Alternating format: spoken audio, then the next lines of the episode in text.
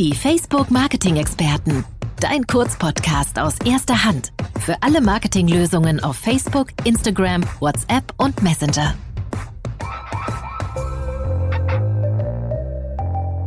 Moin zusammen, herzlich willkommen zu den Facebook Marketing Experten. Mein Name ist Peer und ich führe euch heute gemeinsam mit Nadine durch die Folge zum Thema Brand Safety. Moin Nadine, sag doch mal ein bisschen was zu dir. Moin Per, danke für die Einladung. Ähm, ich bin Nadine, Nadine Neubauer, Produktmarketing-Managerin bei Facebook.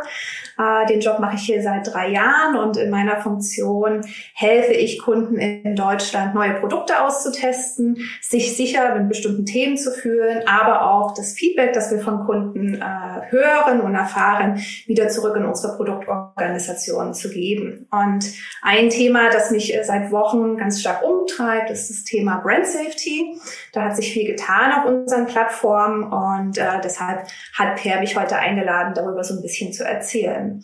Und wenn ich gerade nicht arbeite ähm, bei Facebook, dann ähm, ja, bin ich hier in meiner warmen Berliner Wohnung, äh, immer noch im Homeoffice, äh, gehe wahnsinnig gerne schwimmen und zum Yoga und äh, steige Berge hoch und runter und äh, lese gerne Bücher. Also wenn ihr mal einen Tipp braucht, kommt gerne auf mich zu. Genau, was ihr jetzt gerade nicht sehen könnt, Nadine hat ihre ganzen, ihr ganzes Equipment auf Büchern abgestellt. Ähm, und eine Frage vielleicht noch, weil du gerade gesagt hast, du machst drei Jahre jetzt den Job, du bist ja aber schon viel länger bei uns. Ähm, erzähl doch mal was zu deiner Rolle, denn du bist ja ganze neun Jahre da und was du sonst so auf dem Weg schon gemacht hast. Ja, das stimmt. Ich bin ein kleiner Facebook-Oldie, wenn man das so äh, sagen möchte. Ich habe mal im Juli 2011 angefangen äh, im äh, Landing-Team äh, für Facebook hier in Deutschland, äh, war dann äh, drei Jahre lang ähm, Kleinpartnerin im FMCG und im Retail-Team. Ich habe also große Kunden betreut aus der Konsumgüterindustrie und aus der Retail-Branche äh, und äh, kenne da natürlich noch viele Kunden und auch ihre Strategien und ihr Denken rund um äh, unsere Facebook-Plattform und Themen. Und äh, dann äh, habe ich drei Jahre lang äh, das Instagram-Business äh, für Dach geleitet, als Instagram äh, Brand Development Lead und äh, bin dann in den Produktmarketing-Bereich gewechselt. Also habe schon eine kleine Reise hinter mir und ich finde, das ist ja auch immer das Tolle an Facebook. Die Firma ist gewachsen, es gibt viel mehr Möglichkeiten, auch selber zu wachsen, neue Dinge ausprobieren, in neue Rollen zu gehen. Und ich muss sagen, an der Schnittstelle zwischen Produkt ähm, und den Marktteams zu arbeiten, macht schon sehr, sehr viel Spaß, weil man eben das Beste aus beiden Welten mitbekommt. Krass, du bist wirklich dreimal so lange dabei, wie ich jetzt dabei bin. Da bin ich mal auf meinen Weg noch so gespannt. Ähm, durch die Rolle hast du natürlich sicherlich auch häufiger mal die Diskussion rund um das Thema Brand Safety erlebt. Ich erlebe das auch aktuell in meiner Rolle regelmäßig. Und da gibt es so zwei Standpunkte, die ich im Markt ganz oft höre. Das eine ist ein bisschen, Brand Safety wird so betrachtet, als ich möchte grundsätzlich mein Mediabudget eigentlich nicht für negative oder schlechte Publisher ausgeben. Also irgendwie sowas, wo illegale Downloads stattfinden, Pornografie, sowas in diese Richtung. Das ist der eine Punkt, über den viel diskutiert wird und dazu kommen wir sicherlich gleich. Aber der andere Punkt ist auch, ähm, werbe ich denn überhaupt in sicheren Umfeldern? In welchen Umfeldern taucht meine Werbung auf? Wo sind meine kommunikativen Maßnahmen? Wo finden die statt? Und ist das eigentlich so sicher drumherum? Und vielleicht fangen wir mit dem ersten Punkt gleich mal an, Nadine. Denn so den, den Blick auf, auf Facebook gerichtet, ähm, geht denn da Geld raus für schlechte, für schlechte Publisher oder gibt es da einen Geldfluss in irgendwelche Richtungen? Vielleicht kannst du dazu noch sagen. Das ist natürlich eine spannende und fast auch provokante Frage.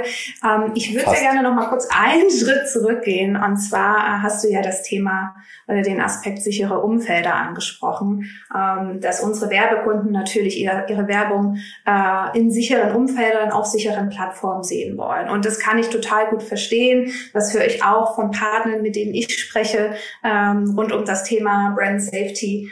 Und hier vielleicht mal ganz äh, allgemein angefangen. Ähm, wir haben ja äh, die Community Standards ähm, bei Facebook, also ein Set von über 20 Standards, äh, die wir definiert haben, ähm, was äh, Inhalte auf unserer Plattform angeht. Und ähm, diese Standards definieren ganz genau, welche Inhalte wir auf unseren Plattformen Facebook, Instagram und Co erlauben und welche wir nicht erlauben. Und äh, die Inhalte, die wir als gefährdend einstufen und damit eben nicht erlaubt sind, das sind eben Inhalte rund um Terrorismus, Gewalt, äh, Nacktheit, ähm, natürlich auch Hassrede und äh, ganz viele andere Themen, die hier reinfallen. Und da äh, sind wir wirklich äh, ganz strikt, denn es ist uns natürlich wichtig, dass die Menschen auf Facebook, aber natürlich auch die Marken und Partner auf Facebook ähm, sich sicher fühlen und sich sicher immer auch richtig ausdrücken können, ähm, ihre Stimme erheben können und eben auch authentisch auf der Plattform sein können. Und deswegen haben wir diese Community Standards ins Leben gerufen und wir haben die nicht nur definiert, man kann die auch nachlesen im Internet, ähm, sondern wir tun natürlich auch alles, ähm, damit wir sie entsprechend umsetzen. Und damit genau die Inhalte, von denen ich gerade gesprochen habe, eben nicht auf der Plattform auftauchen. Und das tun wir mit einem sehr, sehr großen Team, also insgesamt 35.000 Menschen arbeiten äh, daran, äh, genau ähm, äh, an solchen Themen, an solchen Community- und Brand-Safety-Themen äh, innerhalb unserer Company. Und äh, vielleicht um euch so ein Gefühl dafür zu geben, wie dieser Prozess eigentlich funktioniert, ähm, ist es so, dass es eben unsere Policy-Teams gibt. Und diese Policy-Teams, die sind diejenigen, die diese Standards entwickelt haben und die sie eben aber auch weiterentwickeln, indem sie mit Industrieexperten sprechen, indem sie in den Markt reinhören, indem sie auch verstehen, wie sich die Gesellschaft weiterentwickelt. Also diese Community Standards sind nicht statisch. Ähm, sie sind schon stabil, aber sie sind nicht statisch, sondern wir entwickeln sie natürlich auch kontinuierlich weiter. Ich glaube, das ist ein dann, ganz wichtiger Punkt, den du da gerade ansprichst, der draußen klar. im Markt ganz, ganz oft nicht verstanden wird, dass diese Standards eigentlich gar nicht von uns definiert werden, schon von uns mit, aber dass wir uns externe Expertise rein, reinholen. Und ich glaube, das ist ein wirklich ganz, ganz wichtiger Faktor, den ganz viele Menschen unterschätzen, wenn ich die Diskussion führe, weil es sieht immer so aus, als würden wir der Wächter dieser Standards sein. Und eigentlich ist es so, dass wir nur Teilhaber daran sind und andere Menschen halt mitwirken. Sehr, sehr gut, dass du das ansprichst.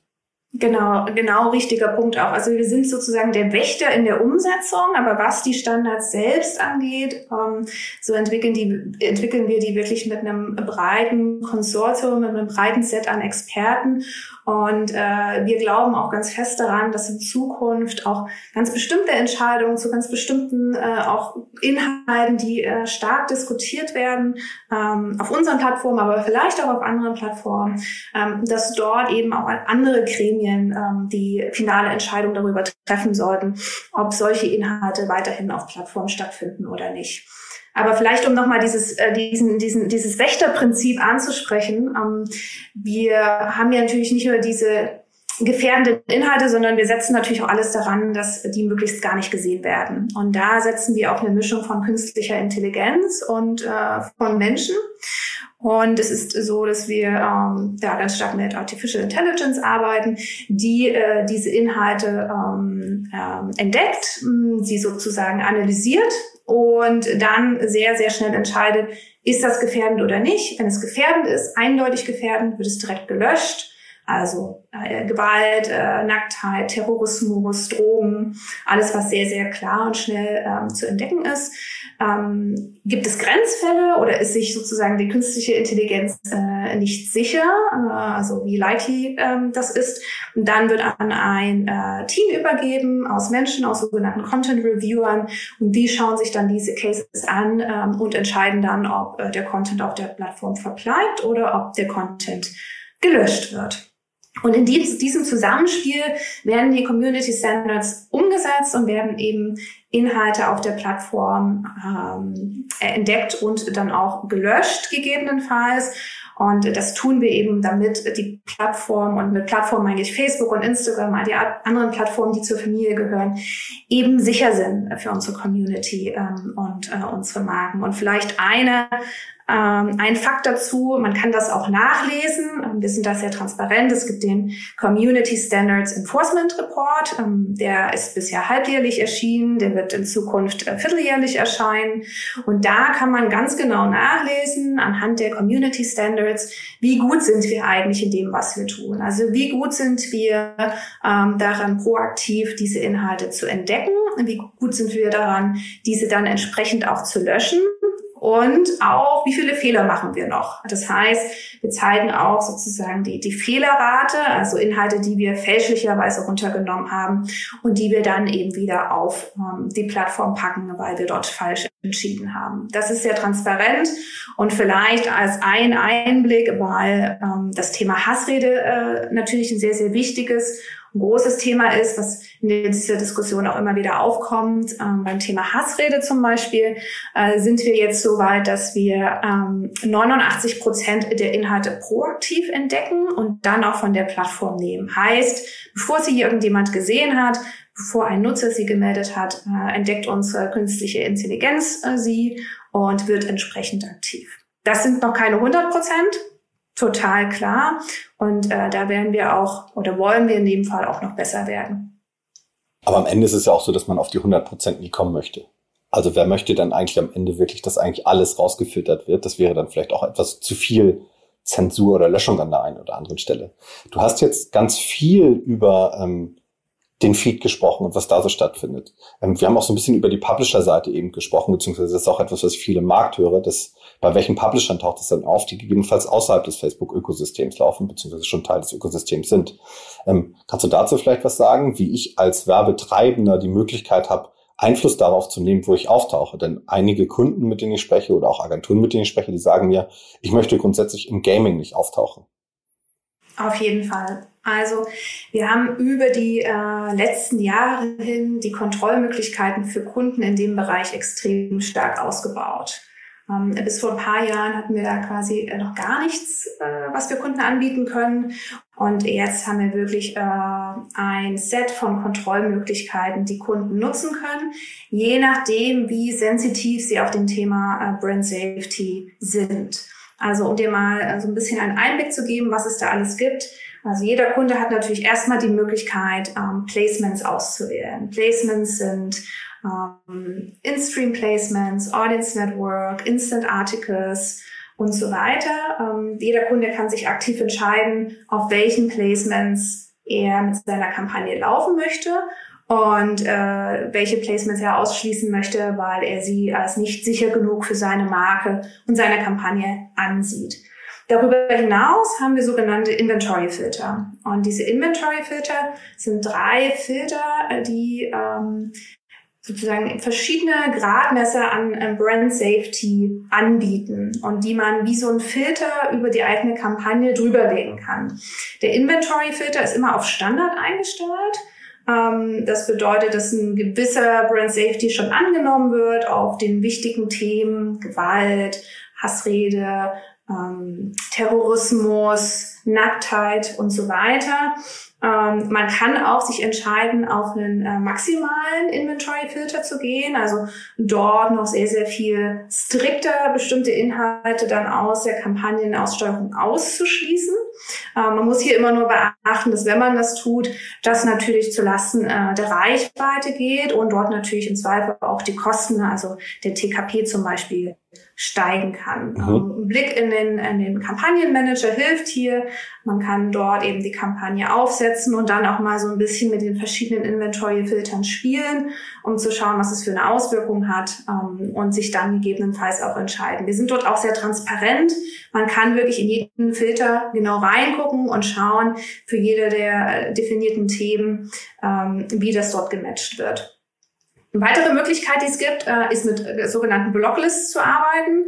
Ähm, hier kann man äh, bestimmte Publisher proaktiv blockieren, ähm, indem man einfach mit einem Excel-File-Upload arbeitet und sagt, ich möchte gerne ähm, im In-Stream-Kontext erscheinen, aber ich möchte nicht auf bestimmten Publisher-Seiten laufen. Dann kann man die entsprechend ausschließen. Ein Feature, das wir vor kurzem erst gelauncht haben und das noch ein bisschen genauer äh, wird, sind die sogenannten Content Allow Lists. Ähm, ich weiß, komplizierter Name, aber was das im Prinzip macht, ist, dass ich als Werbekunde die Möglichkeit habe, mir wirklich ganz bestimmte Videoumfelder äh, zu bauen, zu definieren. Also nicht mehr auf der Publisher-Ebene, sondern schon ein Level tiefer der, auf der Video, auf der Content-Ebene, indem ich zum Beispiel sage, ich möchte äh, in den Germany's Next Top Model ähm, äh, und Videos laufen.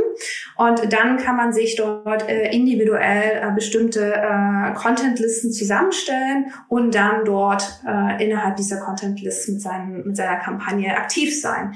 Wichtig hier ist, ähm, das ist ein Feature, das derzeit nur mit unseren Brand Safety Partnern möglich ist, dass man kann es als Kunde noch nicht selbstständig umsetzen. Äh, sondern äh, man muss äh, mit einem Partner arbeiten. Das sind in unserer Region ähm, ähm, IAS, Double Verify, als auch Zephyr. Uh, OpenSlate ist auch dabei.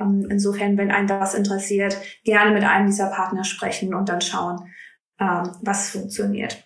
Eine Sache, an der wir auch arbeiten, vielleicht auch ganz spannend, ähm, sogenannte Publisher Allow Lists, also proaktiv die Publisher zu definieren, äh, auf denen man laufen möchte innerhalb von InStream oder Instant Articles. Ähm, das funktioniert derzeit nur auf Audience Network. Ähm, wir arbeiten aber gerade daran, das auch für den InStream-Bereich anzubieten und dann kann man eben wirklich ganz genau sagen, ich möchte ähm, auf Publisher A, B und C laufen ähm, und das eben sozusagen ähm, definieren und dann auch die Kampagne damit steuern. Also das sind eine ganze Reihe an Möglichkeiten, die man als Kunde nutzen kann, um seine, um sicherzustellen, dass man mit seiner Kampagne brand safe ähm, ausgespielt wird. Das ist ja quasi das, was ich davor mache. Und jetzt mhm. vielleicht die Frage, die ich mir jetzt stellen würde oder die ich auch auf dem Markt gestellt bekomme, ist, gut, wie sieht das jetzt nach der Kampagne aus? Also wo bin ich denn wirklich gelaufen? Das eine ist ja einen Filter einzustellen und dann aber nochmal zu schauen, wie gut hat denn so ein Filter überhaupt funktioniert? Und äh, gibt es da eigentlich auch Möglichkeiten?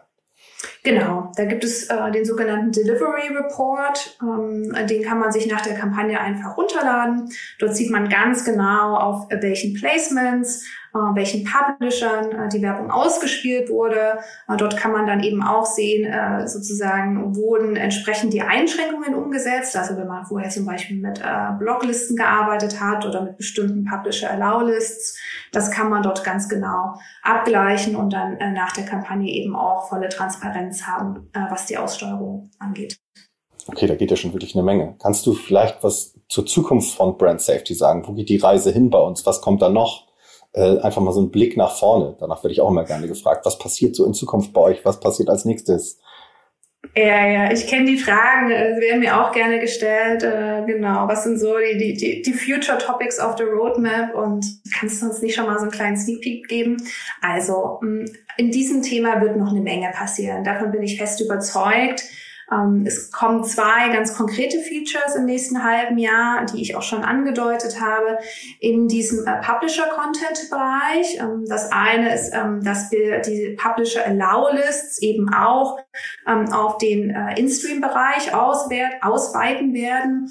Das ist besonders interessant, weil viele ähm, Marken sehr, sehr gerne im In-Stream werben, weil sie dort Umfelder vorfinden, die sie eben genau aussteuern können. Und gerade für Marken, die komplexere ähm, Botschaften haben äh, und auch längere äh, Marketingbotschaften haben, die wählen gerne die In-Stream-Platzierung, weil sie dort eben auch äh, längere Videoinhalte entsprechend platzieren können.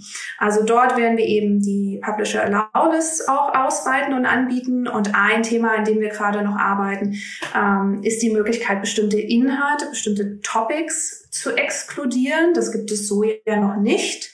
Ähm, das äh, ist gerade in einer Testphase.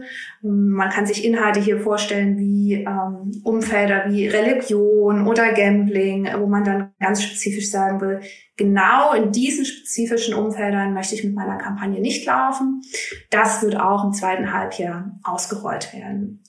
Und ähm, vielleicht nehme ich dir noch eine Frage vorweg, aber äh, das ist so die Frage, die mir immer äh, als erstes gestellt wird, wenn ich über Brand Safety mit Kunden und Partnern rede.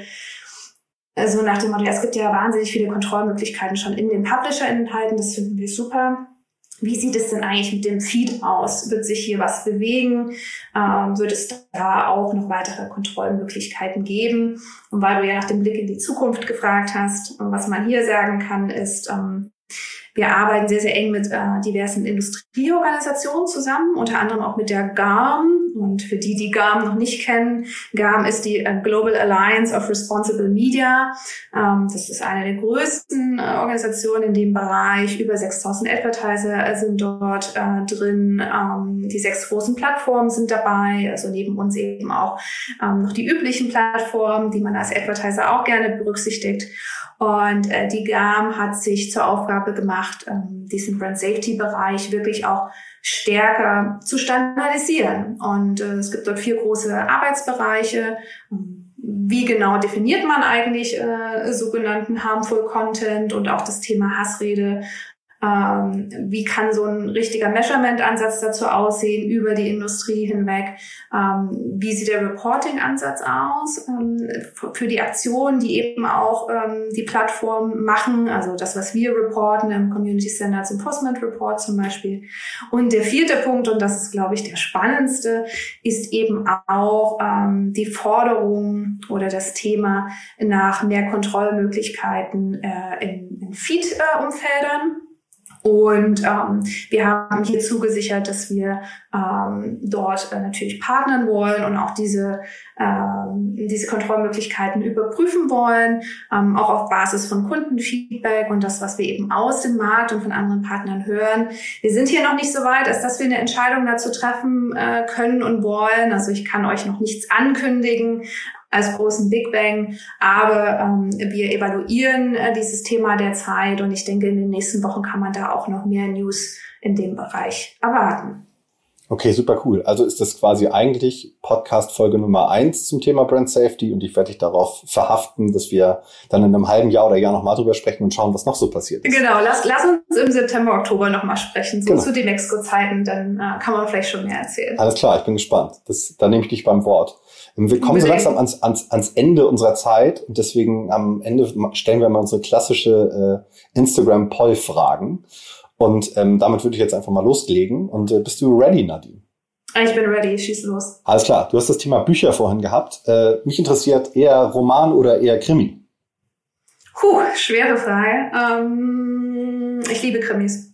Alles klar, ich bin auch auf der Krimi-Seite gewesen. Ja. Ähm, dann, wenn es darum geht, um das Thema Kunst, das hast du vorhin auch erwähnt, bist du mehr so klassisches Gemälde oder eher so Fotografie, wenn du mal in eine Ausstellung gehst?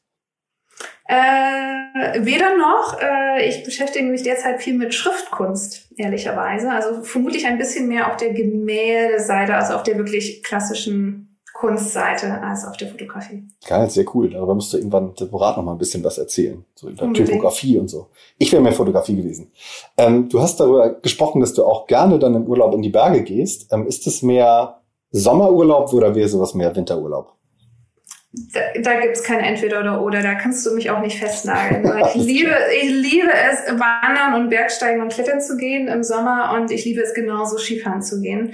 Äh, Corona hat mir so ein bisschen einen Strich durch die Rechnung gemacht, was meinen letzten Skiurlaub an, an betraf. Und ähm, insofern, das kann ich wirklich nicht entscheiden. Äh, beides. Okay, ich bin mehr der Sommertyp, egal wo. Ähm, Kommen wir, zu, kommen wir zum Ende. Vielen, vielen lieben Dank, Nadine. Und ähm, für euch da draußen, wenn ihr weitere Infos haben wollt, geht auf fb.me slash Facebook Marketing. Dort gibt es alle unsere Podcast-Episoden. Ihr könnt unsere Webinare einsehen. Ihr könnt euch zu unserem Newsletter anmelden und immer up to date sein, wenn es um das Thema Digitalmarketing bei Facebook geht. Nächsten Freitag begrüßt euch Jin Choi im Facebook Marketing Talk mit Bayern. Und das war's. Vielen Dank. Vielen Dank, Nadine. Bis bald. Gerne. Bis bald. Tschüss. Ciao. Bye bye.